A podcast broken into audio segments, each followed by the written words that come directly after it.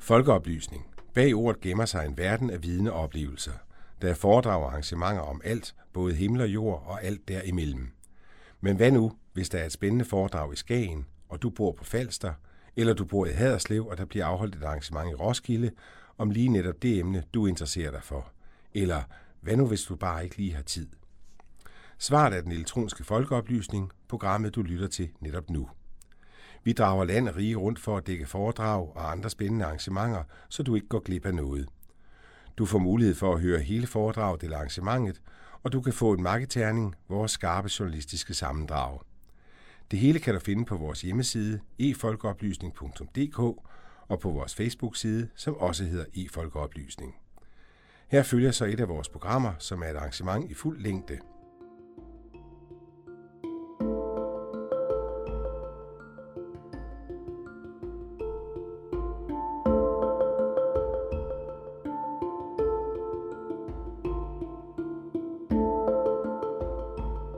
Ikke langt fra Nørreport station i København ligger Kulturhuset Indre By. Årsagen til, at vi tog turen til netop det kulturhus er, at der blev afholdt et såkaldt visionsseminar. Et visionsseminar for, ja, netop kulturhusene. Inde i en sal med en scene er der stuende fuld. De fleste deltagere arbejder selv med eller for et kulturhus, og de er strømmet til fra hele landet. Dagen byder på en lang række af oplæg, og jeg har udvalgt et det er et oplæg fra en forsker, som du kan høre om lidt.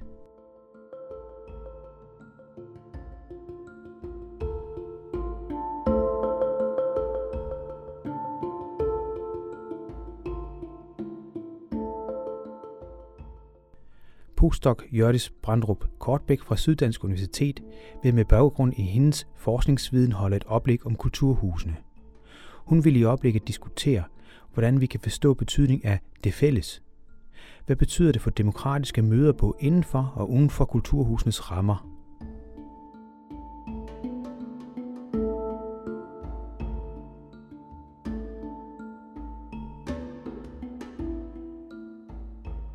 Men hvad er kulturhuse egentlig? Det viser sig, at det spørgsmål er ikke så let at svare på. Ikke hvis man spørger de forskellige deltagere. Deres kulturhuse er nemlig meget forskellige – det vil forskeren, du vil høre om lidt, også komme ind på. Men i første omgang tager vi lige en del af Gyldendals Den Store Danskes definition. Ifølge online leksikon er et kulturhus en fællesbetegnelse for blandt andet forsamlingshuse, folkehuse, kultur- og aktivitetshuse. Deres historie skulle ifølge Gyldendals gå tilbage til 1700-tallets borger- og kaffehuse. Wikipedias definition er noget mere kortfattet. Det er et samlingssted eller en bygning, hvor der kan foregå forskellige aktiviteter, der relaterer sig til kultur. Som eksempel nævnes teater, koncerter og udstilling. Og så står der, at kulturhusene ofte er udstyret med en scene. Netop sådan en er der også her. Ved siden af scenen står postdoc Jørdis Brandrup Kortbæk, som begynder oplægget, som du kan høre her. Og tak fordi jeg måtte komme i dag. Øh, jeg har glædet mig. Øhm, den næste halve time vil jeg øh, tale og øh, introducere jer for nogle øh, begreber, som måske kan nuancere noget af det, som faktisk allerede er blevet diskuteret lidt øh, i dag. Så på den måde så samler mit oplæg også lidt op på, hvad vi har talt om, eller I har diskuteret, øh, og forsøger også at pege lidt fremad. Øhm, efter den halve time, så øh, skal vi, kan vi diskutere øh, sammen, og så vil øh, vi også lægge op til en lille workshop, hvor I skal lave nogle forskellige diskussionsopgaver rundt ved brugerne. Men øh, jeg hedder som sagt Jørdis, og jeg er Ph.D. i kulturstudier fra Syddansk Universitet i Odense, og jeg har de seneste 10 år forsket i øh, moderne bykultur og byudvikling. Øh, I de seneste fire år har jeg været postdoc i et forskningsprojekt, der har øh, Øh, titlen Kult, eller forkortelsen Kult, der står for mod et nyt kulturbegreb og nye former for kulturformidling. Projektet det er støttet af Veluxfonden, og det har overordnet til hensigt at undersøge, hvordan kultur forstås og formidles i dag, både indenfor og uden for de klassiske kulturinstitutioner. I mit øh, delprojekt der er jeg fokuseret på, hvordan øh, kunst- og kulturprojekter kommer til udtryk i byens rum. Øh, for det vi ser i de her år, det er, at øh, kunst og kultur i stigende grad øh, rykker uden for murene, uden for kulturinstitutionerne og ud i byens offentlige rum. Mange af projekterne de er karakteriseret ved at være borgerinddragende, det vil sige, at projekterne er baseret på borgernes deltagelse på forskellige måder. Det kan være som medskaber af et kunstværk et sted i byen, øhm, eller det kan være øh, som deltager i en kulturhistorisk skattejagt, for eksempel. Hensigten med projekterne er grundlæggende at gøre kunst og kultur øh, vedkommende for nye brugere og nye steder i en forestilling om demokratisering af kulturen. De deltagelsesbaserede kunst- og kulturprojekter rejser på den måde spørgsmål om, hvordan demokrati kommer til udtryk i projekterne, og hvad projekterne betyder for udviklingen af byens offentlige rum. Og det er også nogle af de temaer, som vil danne udgangspunkt for mit oplæg her i dag. Kulturhusene er, som vi har hørt i de foregående oplæg, rigtig dygtige til at skabe rammer og mangfoldig kulturel deltagelse og samskabelse.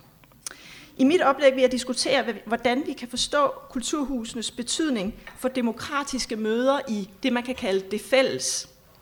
Og det vil jeg gøre ved først at indskrive kulturhusene i en national kulturpolitisk ramme, og herefter gå lidt dybere ind i måder at forstå det fælles i formidlingen af kunst og kultur.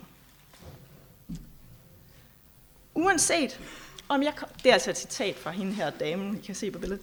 Uanset om jeg kommer på et museum, eller et kulturhus, eller et teater, så er der altid frivillige, som bakker op om kulturen, om kunsten, møder hinanden og opbygger tillid til hinanden, så kulturen er på en måde fundamentet i vores samfund. Sådan skrev, beskrev øh, kulturminister Mette Bock kulturens værdi og betydning i sin nytårstale 2018, der blev sendt på DK4 her ved årsskiftet. Frivillige bakker op om kulturen. Vi møder hinanden, vi opbygger tillid til hinanden, og vi skaber med kulturen et fælles fundament. Det er nogle af de tematiske omdrejningspunkter i øh, kulturministerens karakteristik af det danske kulturliv, også i de danske kulturhuse. Vi deltager, vi er fælles, og vi skaber et fælles. Men hvordan og hvad betyder det egentlig? Øhm, dansk kulturpolitik har i de senere år været igennem en markant udvikling, som grundlæggende har handlet om at vende fokus fra kulturinstitutionerne og deres indhold, og til borgerne eller brugerne, som vi også bliver kaldt. I 2008 der lancerede daværende kulturminister Brian Mikkelsen kataloget Reach Out, inspiration til brugerinddragelse og innovation i kulturens verden. Det her inspirationskatalog blev i 2009 fulgt op af Karina Christensen med strategien Kultur for alle, kultur i hele landet. Inspirationskataloget, altså Reach Out og strategien Kultur for alle, introducerede et fokusskift i dansk kulturpolitik fra kulturen til brugeren. Kulturinstitutionerne skulle åbne sig op med henblik på nogle nye brugere, øhm, så kultur kunne blive vedkommende for alle. Et par år senere, i 2012, der uddybede den nye kulturminister Uffe Elbæk det her kulturpolitiske fokus med lancering af Reach Out, inspirationskatalog, Naviger i brugerinddragelse og brugerdrevet innovation. I inspirationskataloget der er brugerinddragelse et must for alle offentlige øh, kulturinstitutioner. Brugerinddragelse forklares som en ny formidlingsform, øh, hvor publikum transformeres fra passive besøgende til aktive brugere, der involveres på forskellige måder i forskellige grader.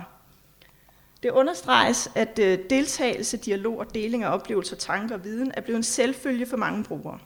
Kulturen er ikke længere kun for borgeren, men også i højere grad med og af borgeren, står der. Øhm, I Reach Out inspirationskataloget, det seneste fra 2012, der definerer Uffe Elbæk den nye kulturinstitution som et mødested. Brugerinddragelse handler altså ikke kun om at medskabe og medbestemme. Institutionen skal også give plads til en træden sammen som bruger eller borger, en form for demokratisk agora. De kulturpolitiske visioner handler med andre ord på den ene side om at engagere den enkelte, brugeren, og på den anden side om at etablere et fællesskab i deling af oplevelser i kulturens mødesteder, hvor vi møder hinanden og bygger tillid til hinanden, som Mette Bock øh, formulerer det. Siden de her kulturpolitiske visioner blev introduceret første gang omkring 2008, så har de danske kulturinstitutioner haft travlt. Museer, biblioteker og teatre har forsøgt at redefinere deres formidlingspraksis, åbne sig op og skabe rammer om borgernes deltagelse i nye fællesskaber – og hvor er de danske kulturhus hen i denne udvikling? Grundlæggende kan man sige, at de danske kulturhuse i årtier har gjort, hvad de øvrige kulturinstitutioner nu forsøger at gøre. Kulturhusene skaber rammer om kulturel deltagelse og samskabelse som mødesteder for demokratiske fællesskaber. Øhm, Foreningen Kultursen i Danmark beskriver de danske kulturhuse således. De danske kulturhuse er kulturelle og sociale mødesteder. De er kendetegnet ved deres stærke lokale forankring og deres tætte kontakt til borgerne, hvilket gør dem enestående i dansk kulturliv. Kulturhusene i Danmark gør med andre, det, andre ord det, som de kulturpolitiske strategier og øvrige kulturinstitutioner drømmer om. De danner sociale og kulturelle fællesskaber med udgangspunkt i borgernes deltagelse. Men hvordan kan vi forstå det her fælles i formidling af kunst og kultur, og hvordan kan forståelsen af det fælles være med til at udvikle kulturhusenes praksis? Min undersøgelse af betydningen af det fælles i formidling af kunst og kultur starter i Æbeltoft.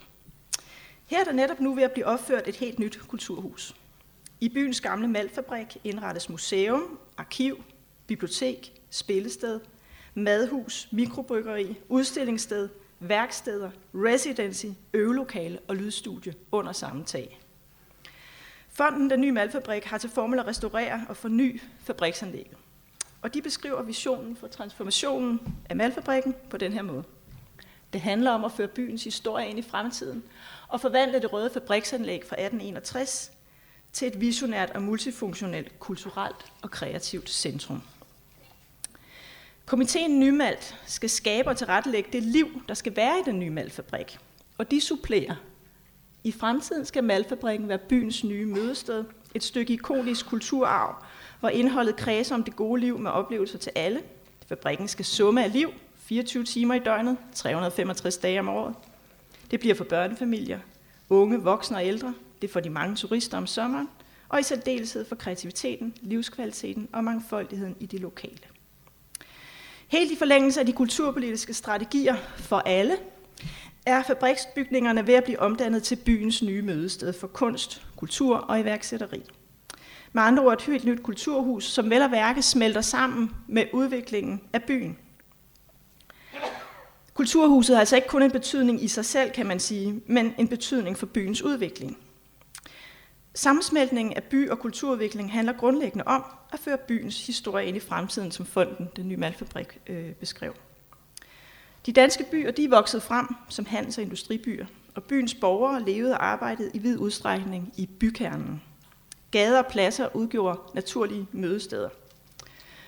Det her billede er helt tilbage fra 1901, men man vil også kunne finde øh, gadeliv i, øh, øh, i den her øh, handelsby fra 40'erne og 50'erne.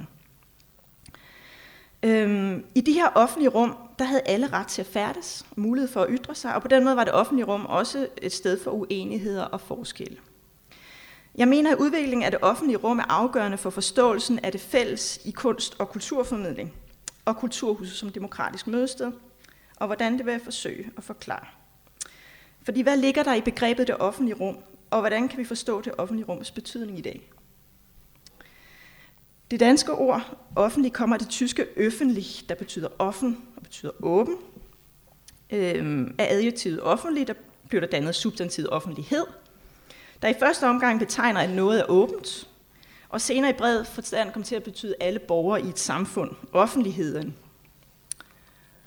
Øhm, offentlighedsbegrebet det er øh, ret tæt knyttet til ideen om publikum. De to ord hænger sammen, og offentlig blev i midten af 1800-tallet brugt i stedet for publikum. Øhm, substantivet publikum kommer af latin og adjektivet publicus, der betyder offentlig eller statslig. Og det er stadig betydningen på engelsk og fransk, hvor vi taler om public eller publik.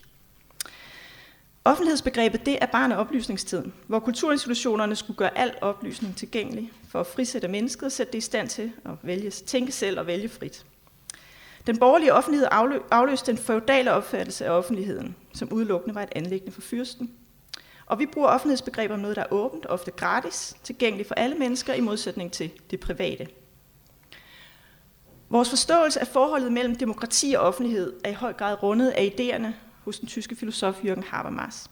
Ifølge Habermas skaber borgerindflydelse og deltagelse i den politiske beslutningsproces og i de offentlige institutioner en forbindelse mellem kulturformidling, demokrati og deltagelse. Borgernes deltagelse styrker den demokratiske dialog, og den her dialog skaber en fælles konsensus, en fælles forståelse. Habermas beskriver, hvordan det offentlige rum er den sfære, hvor borgerne udveksler meninger og kritik om fælles anlægner, og på den måde dannes til fornuftige og ansvarlige øh, medlemmer af samfundet. Derfor er de offentlige rum så vigtige i demokratiets samfund, mener Habermas. Habermas forståelse af demokrati og offentlighed står dog ikke alene, og de er også blevet kritiseret. Det vender jeg tilbage til. Først skal vi se nærmere på udviklingen af det offentlige rum, for det har nemlig skiftet karakter. I takt med afviklingen af industrisamfundet er der opstået en ny samfundstype, der er blevet kaldt oplevelsessamfundet. Den generelle levestandard er steget, og byens borgere bor og arbejder i vid udstrækning i byens periferi. Nu tager folk ind til byen for at opsøge bestemte oplevelser. Handels- og industribyen er blevet afløst af oplevelsesbyen. I oplevelsesbyen efterspørger borgerne mangfoldige kulturelle oplevelser i og uden for de klassiske kulturinstitutioner. Og de opsøger byens rum, fordi de har lyst, og ikke fordi de er nødt til det som en del af deres hverdags- og arbejdsliv. Øh, på det her billede ser en masse mennesker forsamlet på torvet i Ebetoft for at se en optræden, få en underholdende oplevelse. Det er det, de samles om her på torvet. På det andet billede, der ser I en visualisering øh, af øh, en mulig fremtid øh, på pladsen foran Malfabrikken i Ebeltoft, som også er knyttet til en, en oplevelse på byens scene. Udviklingen af oplevelsesbyen er blevet kritiseret for at have betydet, at det offentlige rum har mistet sin øh, karakter af demokratisk mødested på tværs af forskelle. Vi opsøger de oplevelser, som vi finder interessante, og dermed så møder vi andre, som finder andre samme oplevelser interessante, og dermed mange, der ligner os selv. Den her udvikling er blevet kritiseret for at have medført eksklusion, social ulighed og undergravning af demokratisk samfund. Byens offentlige rum er i stigende grad blevet gentrificeret, det vil sige mere velstående borgere køber ejendom i mindre velstående kvarterer og fortrænger den eksisterende befolkning. Og det offentlige rum er blevet privatiseret, det vil sige, at det i vid udstrækning er blevet et rum for forbrug. Det her tab af offentlige rum i oplevelsesbyen har medført en forsøg på genetablering af mødesteder i byen i en tilbagevenden til tæt bebyggelse, fodgængerområder, blandede boligområder og flere torve og pladser i, i, i byerne, men også et fokus på kulturens betydning i byplanlægningen. Den nye malfabrik i Æbeltoft er et eksempel øh, på den her kulturelle vending øh, i udviklingen af de danske byer. Malfabrikken øh, skal ikke kun være et eksklusivt oplevelsescentrum, men et nyt, mangfoldigt offentligt rum i oplevelsesbyen. Øhm, den engelske kulturgeograf, der hedder Ash Amin, han argumenterer også for, at de her offentlige rum i oplevelsesbyen, de ikke er gået tabt, at de stadig er præget af sociale møder og en opmærksomhed på det, der er fælles i et samfund. Blot en ny form for fælles, eller det han kalder the common. Og det er netop det her the common, som jeg vil argumentere for, kan nuancere vores forståelse af kulturformidlingens og kulturhusenes betydning som offentlige rum eller demokratiske mødesteder i den her oplevelsesby. Hvad ligger der i begrebet the common? Det har to grundlæggende betydninger. For det første betyder the common en fælde, som i landbrugssamfundet betegnede landsbyens fælles græsningsareal. For det andet betyder the common det fælles eller almindelige af adjektivet common. I den sammenhæng er det her fælles i byens rum ofte blevet karakteriseret som det offentlige rum. Men the common er ikke knyttet til det borgerlige liberale demokrati. Det tilhører ikke staten. De politiske filosofer, øh, Michael Hart og Antonio Negri, øh, beskriver the common på den her måde.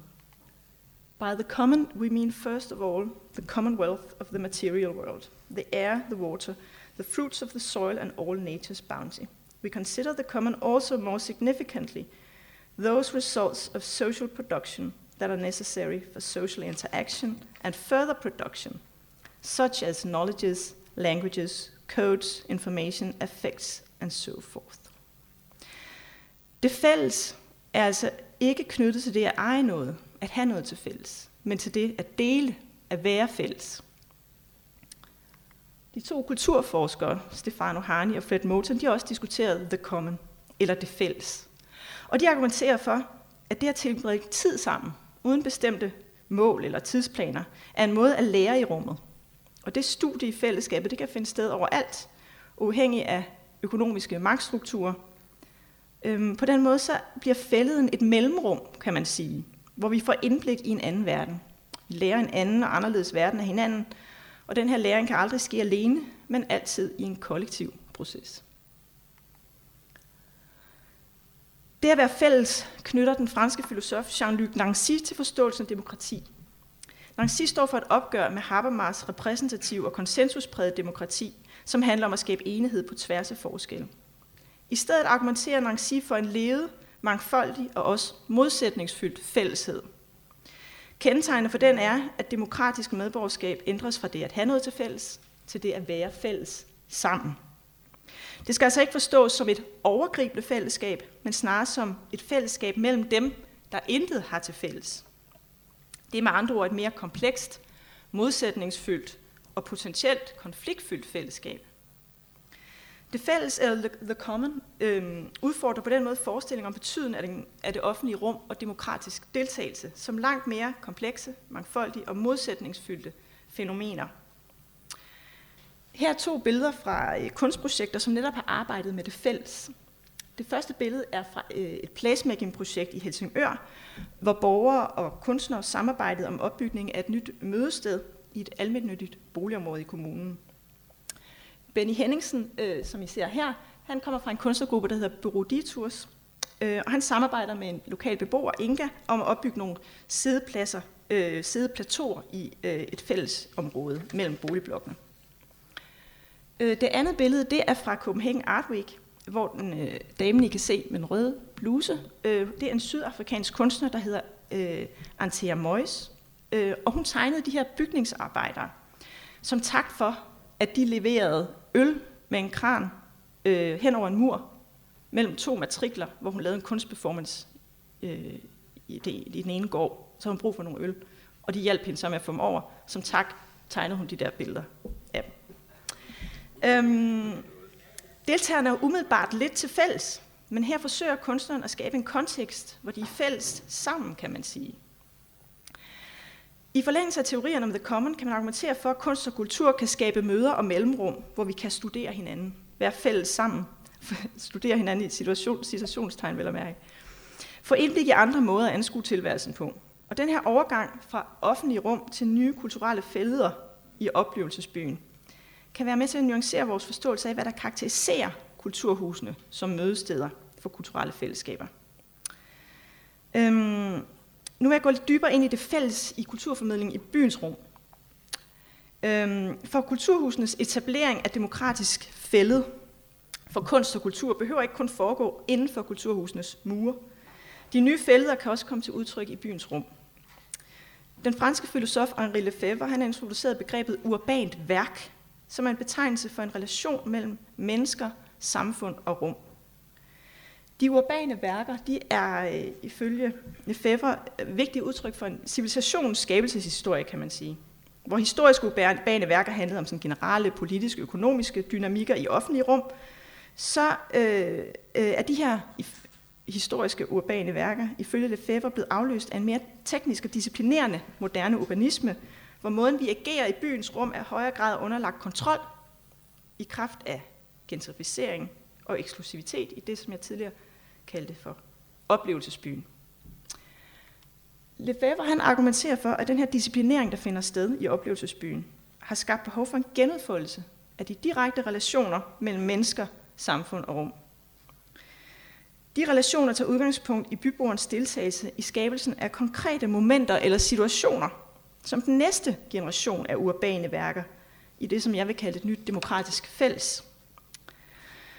I forlængelse af Lefebvres teorier om udvikling af urbane værker, så argumenterer byudviklingsgruppen supertanker for, at borgerdrevne kunst- og kulturprojekter er udtryk for det, de kalder en situationsurbanisme, som de beskriver som et implicit opgør med disciplinering i sig selv gennem en social skabelse af urbane værker, der både udvikler og udfordrer vores sans for byen, og som udvider domænet for deltagelse til nye sider og grupper af samfundet.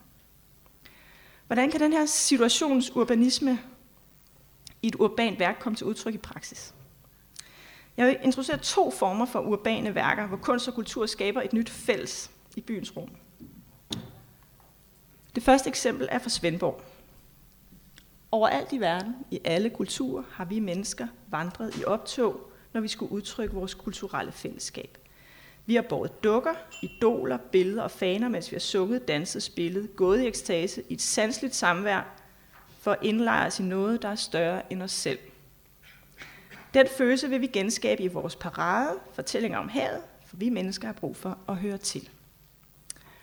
Sådan beskriver Sydfyns Kulturforening baggrunden for paraden Fortællinger om havet, som fandt sted i Svendborg den 15. september sidste år.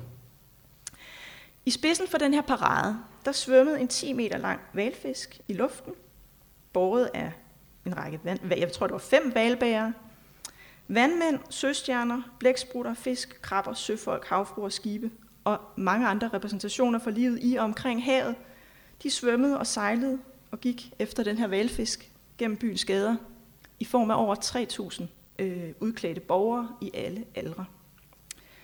Sømandskor, råbekor, harmonikaorkester, sambaband, danseteater, brassband, musikskoleelever og skolebørn var nogle af de her rigtig mange deltagere, som gik fra byens torv gennem gågaden og ind på havnen i Svendborg. Øh, paraden den var arrangeret af den her nystiftede Sydfyns Kulturforening, som består af kunst- og kulturinteresserede øh, borgere i Svendborg, hvor Peter Ørting er en af dem. Øhm, og det er altså ikke ham, der har sagt, altså det, det er mig selv, der har valgt det her eksempel. Øhm, foreningens formål, det er at bringe kunst og kultur i al sin mangfoldighed til store og små borgere i det sydfynske område. Vi vil skabe mulighed for, at kunsten kan være stød af vores dagligdags liv, så den livgivende kraft i kunst og kultur bliver tilgængelig for så mange som muligt, både som betragtere og som medskabere. Fortællingerne øh, om havet er en begivenhed, som skaber et fælles, knyttet til et sansligt og socialt møde. Projektet det havde karakter af ustyrlig proces, hvor arrangørerne ikke fuldt ud kendte til deltagernes måde at agere på. Alle var inviteret med og var opfordret til at være udklædt, men hvordan de var udklædt, det var op til deltagerne selv. Bymidten i Svendborg er ligesom de fleste andre byer karakteriseret ved at være centrum for forbrug i et gågademiljø med øh, butikker og spisesteder. Og på den ene side, der forstyrrede den her parade den eksisterende sociale orden i bymidten. Men på den anden side, så forstyrrede paraden ikke mere, end at flere butikker faktisk deltog i festlighederne med udstillinger om havet. Her i form af en øh, fisker i vinduet øh, øh, i en frisørsalon på torvet. Øhm, den fælde, som man kan sige, paraden skabte, var ikke præget af konfliktfyldte møder, men den var en måde at vise kunst- og kulturformidlingens mulighed for at være fælles sammen, frem for nødvendigvis at have noget til fælles. Opgøret med disciplineringen i den sociale skabelse af urbane værker kan antage mere eller mindre aktivistisk karakter, i den forstand at måden at udfordre kommercialiseringen og gentrificeringen i de moderne byer, kan bevæge sig på kanten af loven. Og det er det andet eksempel øh, øh, på urban værk udtryk for, nemlig Sømineaktionen, som jeg måske nogle af jer kender. Øhm, den 21. maj tilbage i 2011, der besatte omkring 1000 unge et ubenyttet tidligere sømindepot bag ved Christiania på Refshalevej i København. Sømindepotet det blev kaldt for Søminen, og de unge de havde planer om at etablere et opfinderværksted, drivhus, bålplads, højbed, camping i et såkaldt fristed. Efter to dages etablering af fristed, eller fællesskab, så blev søminen øh, ryddet af politiet. Ejeren, byggemassadoren Olav Delinde, han har ellers støttet omdannelser af flere tidligere øh, industriområder til nye kreative brug rundt omkring i landet. Men siden 2008, der havde søminedepotet altså stået tomt. I en pressemeddelelse i forbindelse med øh, øh, besættelsen af søminen, der skrev Delinde, vi ønsker, at søminedepotet ikke skal besættes, men derimod at søminedepotet skal være et sted, der fortjener at blive passet på, og med plads til kreativitet og mangfoldighed. De unge autonomes måde at skabe kreativitet og mangfoldighed på svarede altså ikke til det Lindes forestilling. Og illustrerede på den måde distinktionen mellem styret og ikke styret kreativitet, eller mellem disciplinering og en aktivistisk udgave af situationens urbanisme. Øhm, Sømindepotet det er siden blevet købt af Nomas chefkok René Redzepi, og han har opført det nye Noma på Sømingrunden. Øh, det er tegnet af Big, Bjarke Engels Group, og åbner vist nok den kommende måned, tror jeg nok. På den måde der er situationens urbanisme i søminen blevet overtaget af den moderne disciplinering i byen, som på ingen måde er udtryk for en fælde, men derimod en eksklusiv internationalt berømt restaurant. Øh, kontrasten er temmelig stor for de billeder her. Fortællinger om havet og besættelsen af sømin genforhandler på hver sin måde betydningen af det fælles i byens rum. Hvor det fælles i paraden inkluderede borgere med forskellige alder, socialt og kulturelt tilhørsforhold. Så var det fælles i sømin karakteriseret ved unge, der var parat til at bryde loven i forsøget på at indtage byens private rum og gøre det fælles for dem, kan man sige. De steder, hvor de urbane værker øh, fandt sted, adskilte sig også fra hinanden, øh, i det paraden indtog bymidtens forbrugsområde, øh, hvorimod Sømineaktionen indtog et uudnyttet sted i byen på Refshaleøen. Begge projekter intervenerede i privatiseret rum, men på hver sin side af loven. Projekterne er udtryk for urbane værker, som udfordrer disciplineringen i byens rum, udfordrer oplevelsesbyens karakter af eksklusivt forbrugsområde og skaber rum for et mere eller mindre inkluderende socialt og effektivt møde omkring kunst og kultur. De her to eksempler, de stammer ikke fra kulturhuse, men de tematiserer den fælde eller det fælles, som kunst eller, og kultur kan skabe deltagelse omkring. Og de kan måske være med til at sætte nogle tanker i gang i forhold til, hvad kulturhusene gør, og hvad kulturhusene kan. Der opstår i de her år nye kulturhuse i rigtig mange danske byer. Den nye malfabrik i Æbelsoft er et af dem. By- og kulturudvikling blandes sammen, som så fint er blevet sagt tidligere også. I en kulturpolitisk ambition, som både handler om demokrati og kultur for alle, men også handler om konkurrence, en stigende konkurrence byerne imellem, om både borgere, turister og investorer. Kulturhusene bliver revitaliseret og får en ny betydning, eller kan få en ny betydning, som byernes nye attraktioner og demokratiske mødesteder. Men hvordan skabes den her demokratiske agora og det fælles på tværs af forskelle? Hvordan kan vi i kulturhusene udvikle det at deltage, ikke ved at have noget til fælles, men ved at være fælles sammen? Kulturhusene i Danmark er på mange måder et uudforsket emne, som kalder på forskning i, hvad de danske kulturhuse gør og kan i forhold til at skabe kulturel deltagelse i de her mødesteder for alle, som der tales så meget om i de kulturpolitiske visioner. Det er en viden, som både vil være udviklende for kulturhusene, men også for de kulturinstitutioner i hele landet, som forsøger at skabe demokratisk kulturel deltagelse. Tak skal I have.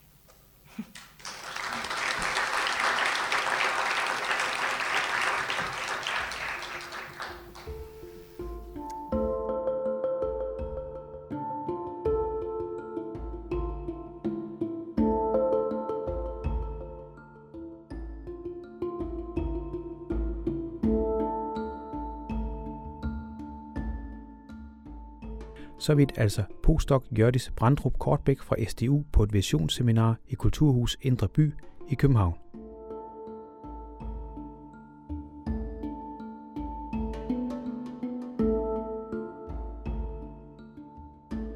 Du kan finde mere om kulturhusene og om forskning, du netop har hørt på hjemmesiden kulturhusene.dk.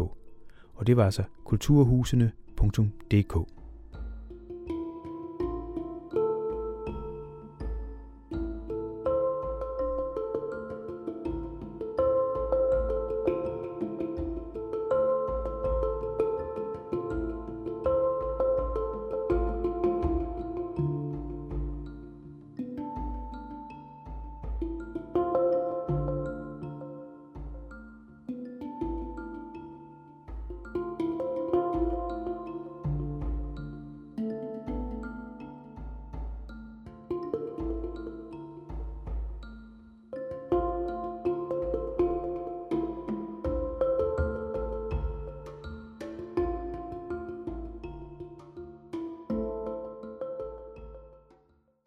Du har netop hørt den elektroniske folkeoplysning.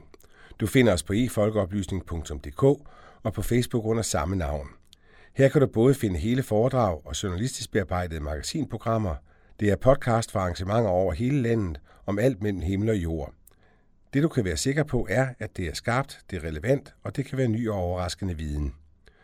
Journalist Jan Simmen har stået for redigering og tilrettelæggelse, og det er Radio Mælkebøtten, der har produceret lyden. Tovholder på projektet er SLR TV, mens det er Dansk Folkeoplysnings Samråd, der støtter projektet finansielt.